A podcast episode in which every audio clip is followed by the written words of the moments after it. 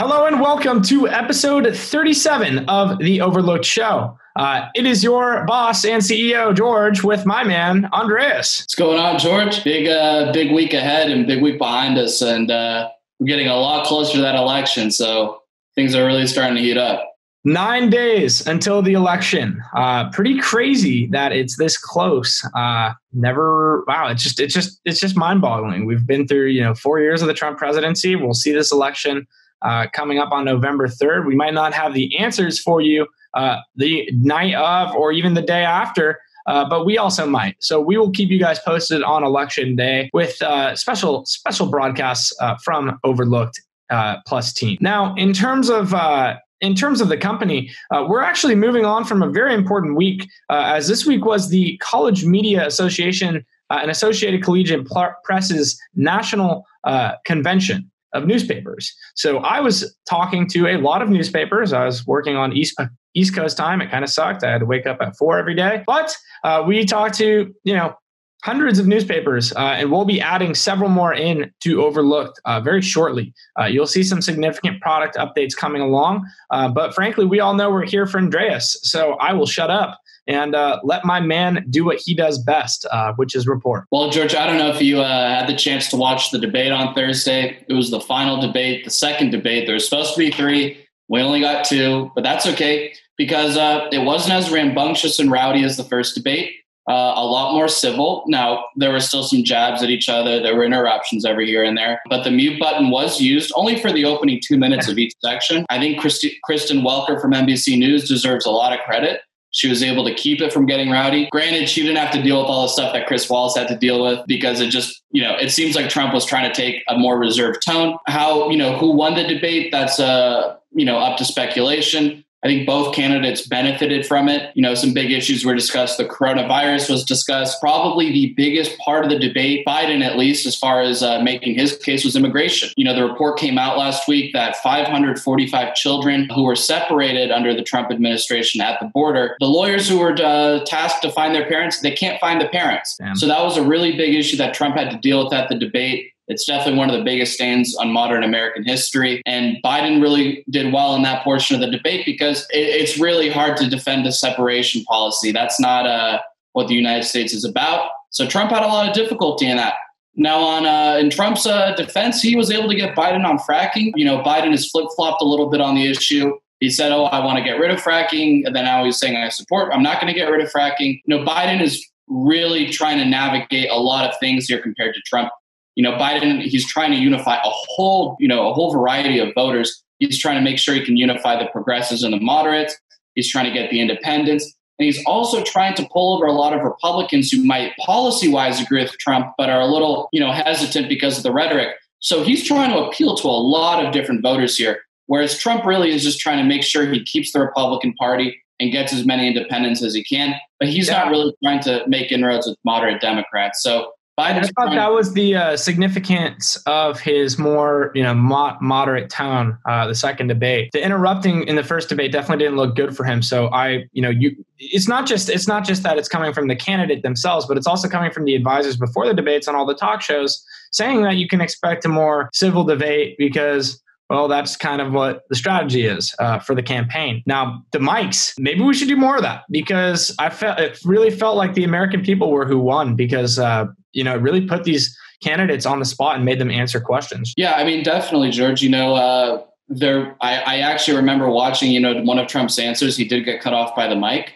Um, just because he went over the two minute time limit. You know, I think for future practices, it's best that we have candidates who can respect the rules. Uh, I think that's the least we should expect from the leaders of the free world. But, but we yeah, can use technology. We can use technology to help make sure that they have to. It, you know, it, we can. Uh, I think, in conclusion about the debate, it's hard to say who benefited from it. I, you know, on one hand, Trump reassured some voters who don't like the antics and the persona of Trump, but they like the policy. On the other hand, he it didn't really seem like he was able to make inroads into the voter blocks that he was trying to win over, which of course is suburban women, where he trails about 15 to 20 points. He got Joe Biden on the fracking, but the question is do suburban women you know, is that really a salient issue for them? Mm-hmm. Uh, and the answer is likely no. Can we talk about early voting and how much yeah. how how much people how many people have already voted already. I think it's northward of 50 million Americans. Yeah, so that's like another reason why the debate might probably will not have that big of an impact on the election. At the time it took place, I think about 45 to 50 million people had already voted, and now the number is above 50 million, which is about a third, almost a third of the voting block. And that's a pretty substantial amount. I'll say this one last thing about the debate and its impact on the election. You know, right around now in 2016 is when Trump started to make big inroads into Hillary Clinton's lead, especially in the swing states, uh, because he had the Comey emails he did fairly well in the last debate against Clinton. He didn't get that this time. He didn't get that little boost from the debate, and he doesn't have a Comey investigation coming out. He's trying to go after Joe Biden. He wants the Justice Department to press charges for some unfounded conspiracy theories, Obamagate, which, of course, uh, the Justice Department did their whole investigation. They ended it without even issuing a report because there, there was nothing there. It's a little sad to see this. This isn't really a function of government. So, right now, unless something groundbreaking takes place in the next nine days, it looks like uh, the polls aren't going to shift much. How accurate are the polls? We don't know. Polls were um, wrong in 2016. So, you know, what I'd say is don't listen to the polls, right? Go out and make go out and make sure you vote. Don't not vote uh, based on what you're seeing on the polls. I mean, everyone has a voice. Uh, of course, and of course, George. You know, the other thing is, is let's say something comes out about Biden three days before the election. By that point, we're already going to have about half, more than half of the populace already more voted. than half of eligible voters who have already voted. Uh, so the Trump campaign is running out of time if that's what they're counting on. They're going to a ton of different swing states, uh, and so is Biden. And now Biden has a Barack Obama campaigning for him. He started off in Philadelphia an event in Philadelphia. I think he was in Miami yesterday, and so that's a good surrogate for Biden to have. But you know, as we've as we've been saying, George, the polls are only you know they're just they're not they're not always accurate. So sample it's a small sample size. This is how news organizations run. You sample a certain amount of people, but it's not the entire electorate. So you know, make sure you get out there and vote. I went and I actually voted today. Uh, it felt kind of good and uh, I lost my sticker because I had a voting, I voted sticker, and I yeah. And the other thing, you know, you have the polls and blah blah blah blah blah, but it really is going to come down to the swing states, and uh, a lot of these swing states look pretty neck and neck. Florida, especially. Pennsylvania is another big one. Pennsylvania, I feel like the election's kind of going to come down to Pennsylvania. Yeah, you know, Trump is going to, if he wants to win, he's going to have to do, he's going to have to virtually replicate what he did in 2016. Mm-hmm. You know, if Biden winning is in Florida, winning Pennsylvania, winning uh, what was Michigan, not Wisconsin or no, Ohio. Trump won. Trump won every swing state in the book. Basically, he won Michigan, Wisconsin, and Pennsylvania, and very Ohio. close margins too. Very um, close margins. Ohio was not as close. Five or tens of thousands of votes in some of those states, I believe it was, right? I think I think I think Pennsylvania was decided by about twenty thousand votes. So he's going to have to replicate that, George, because if uh, if Biden is able to carry all the blue states that we expect him to carry, and if he pulls Wisconsin, Michigan, and Pennsylvania, Trump, well, can, win. Yeah, Trump can win. Trump can still win Florida. He can win North Carolina, Arizona, Georgia, Iowa, and Ohio and it won't mean anything if Biden is just able to pull those three states. That, that's uh, why I'm saying I feel like it, it really comes down to Pennsylvania. Uh, you know, almost in these elections uh, over past recent years. You know, you talk about Florida. You talk, you know, Florida's definitely a big a big swing state, right? Uh, but you've definitely, you know, with with DeSantis winning, right? It's definitely, you know, has a strong Republican base in Florida. But Pennsylvania is a very big swing state with a lot of delegates. And that is a state that really, you know, 20, 2016 came down to Pennsylvania. Uh, and I have a feeling that 2020 is going to come down, early prediction here, uh, Andreas, to Pennsylvania. Uh, and that's certainly why you're seeing the candidates uh, and even surrogates like Obama really taking uh, Pennsylvania very seriously. We may know the answer to the election uh, based on one or two of those swing states if it's a wide enough margin. Uh, yeah, but if in a case it's not, we might be in a situation where we're we're reviewing vote counts for the next two or three weeks after the election, and that's going to be a really interesting time period, especially if Trump begins to dispute the results of the election uh, while he's still lame duck uh, serving in office. Uh, there's going to be some really interesting things going on. But what I can say is that the media is there to protect our institutions, to literally be the watchdogs on our government. So in the case of you know the fake news era, the one place you can truly uh, rely on government and its institutions and really just seeing the system work is this election. You can trust that you're going to be able to vote There's not going to be wild interference. There's interference going online on the social networks. I'm seeing this happen every day. Thankfully, we built Overlook to repel that in the future. Uh, but go ahead and vote by mail. It's definitely very safe and very low, you know, historical, you know, examples of fraud, widespread fraud in American elections. Uh, pretty well protected, uh, and the the processes done by the media organizations to actually report the elections. Uh, that's why if you've ever watched election night and you flip between CNN and Fox, they're getting results in almost identically to, at the same time. So they're covering the reports based on the uh, the precincts coming in from the state, the precincts coming in from each state when those states do make those results public. So you know, really exciting day coming up on November third. Yeah, George, and let me just talk a little bit about Florida and Pennsylvania, and a little bit about the Democrat strategy. You know, Trump cannot win without Florida. That's 29 electoral votes. Obviously, you know, technically, theoretically, he could win without Florida, but that is a critical, critical state. He'd um, have to win what Iowa, Ohio. He, if he lost, if he, if he lost Florida, he would have to win Wisconsin and Pennsylvania. Got it. Um, okay, so he really and of course, and of course, he'd have to carry every other state except Michigan. Now, here's the thing about Florida: the Democrats, you know, you have Mike Bloomberg pouring in a lot of money of Obama campaigning. Part of this strategy might not be for the Democrats to win Florida, but to make Trump have to defend Florida and lose focus on other swing states. Uh, you know, the Trump campaign knows if they don't win Florida, their chances are virtually non-existent. So by pouring in a lot of money in Florida, especially from Bloomberg and the DNC and the Lincoln Project, if they're able to force Trump to campaign a lot in Florida instead of Michigan and Wisconsin, Pennsylvania, that's a strategy that could see them win the election. So that's a that's a big thing that the Democrats are doing now. let me give you my bold prediction for the election. And no one's going to believe me, but that's okay. Well, two predictions. I'll give you one actually, just to keep it a little as impartial as possible. But my gut feeling is Georgia flips to Biden for the first time since 1992. Um, that'll go Democrat. Uh, Biden's doing pretty well in the polls there in Georgia. They're seeing huge turnout levels. Uh, I think this might be the year that Georgia goes blue. I don't see Texas flipping flipping blue this year, um, but that's also a state that the Trump campaign has to pour money into because uh, the polls are a little too close for comfort right now.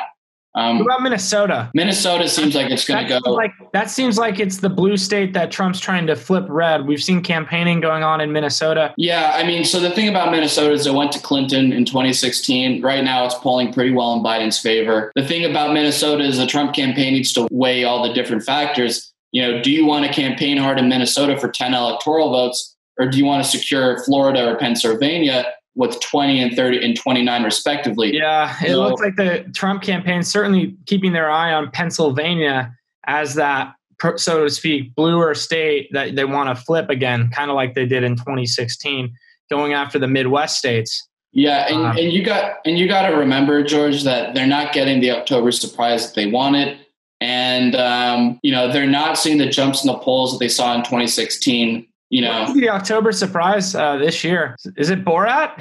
Is the it, October surprise, George. There's been Borat October surprises. Sending, is it Borat sending his daughter uh, to hang out with Rudy Giuliani privately in a bed? Yeah, I that saw that movie last night, and I recommend that everyone who has not seen Borat, the second Borat, goes and sees it because it was very pertinent to the election. Yeah, um, that was not a good look for Rudy. No uh, doubt. Rudolph Giuliani not looking good there. But for, I mean, the only October surprises really have been, I think the, the $750 income tax for Donald Trump. I think that report might have come out late September. Um, you also had the report recently that Trump has a Chinese bank account. You had the um, New York Post article about Hunter Biden which people were obviously, you know, disputing the accuracy of, you know, and I'm sure a lot of Republicans would call that the October surprise. You had what else? I mean, there hasn't really yeah, been. The, the problem with that debate, I think, you know, honestly, it has to, the October surprise really had to be that Trump got coronavirus. Definitely. I don't know how much it changes the election.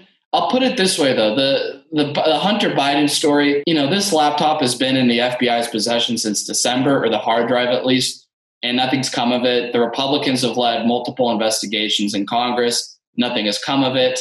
Um, Steve Schmidt, one of the founders of the Lincoln Project, is, you know, he's like, I run against Biden. You know, I've strategized for campaigns against Biden before. There's no dirt on him.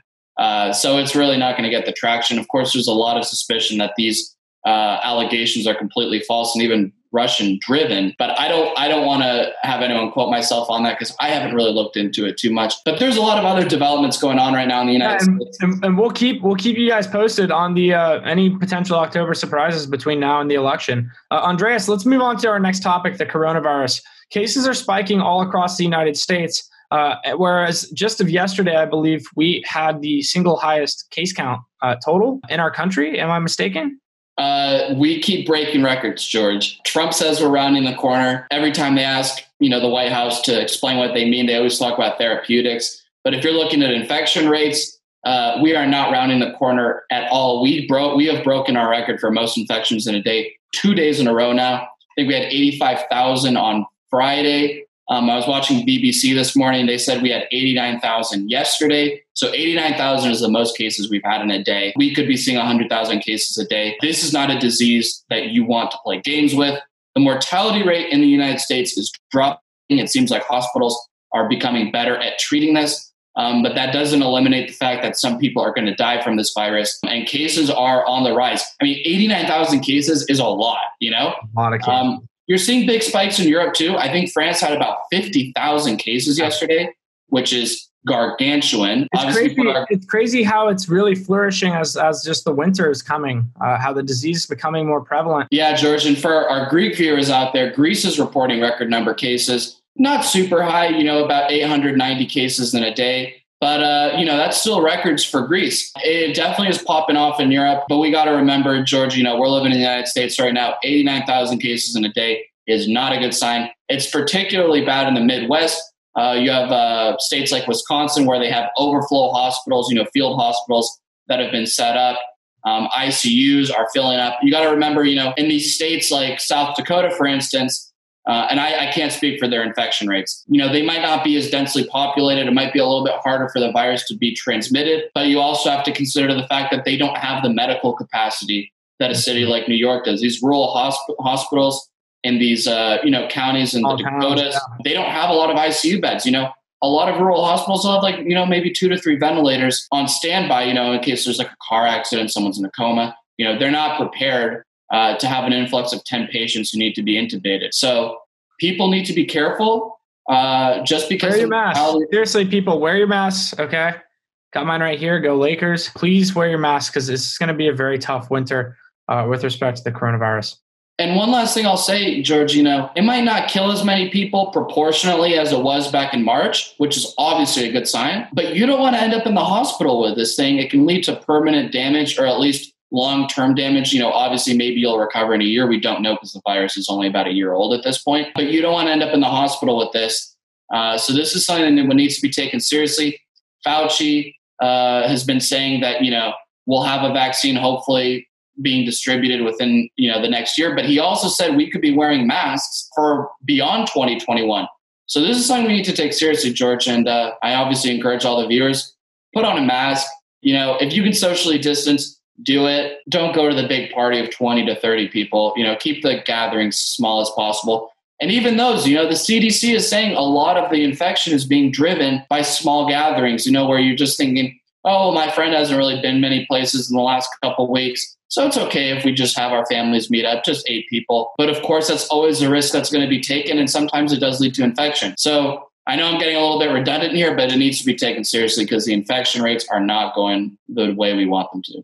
Got it. And our last topic, uh, and I'll I'll wrap us up with this, Andreas. But the Dodgers, man, lost a tough game last night. World Series is two two, so uh, we'll keep you guys posted as the uh, baseball World Series keeps uh, keeps uh, keeps on rolling. It's a good. Yeah, they're, they're playing tonight, so by the time this podcast gets posted, we'll see who's up three two. But um, crazy game last night. Wild, wild game, actually. One of the best World Series games I've seen in a long time. Yeah. Definitely. And on that note, we're going to wrap up episode 37 of The Overload Show. Uh, we have made it 37 episodes, so not too shabby. Uh, please subscribe to The Overlook Show on Spotify, on YouTube, and when we release it to Apple Podcast shortly. It's your man, Georgie, my uh, favorite journalist in the whole wide world, Andreas. Thank you, George. Good week. A lot coming up. A lot coming up, everyone. All right, you guys take care, stay healthy, wear a mask.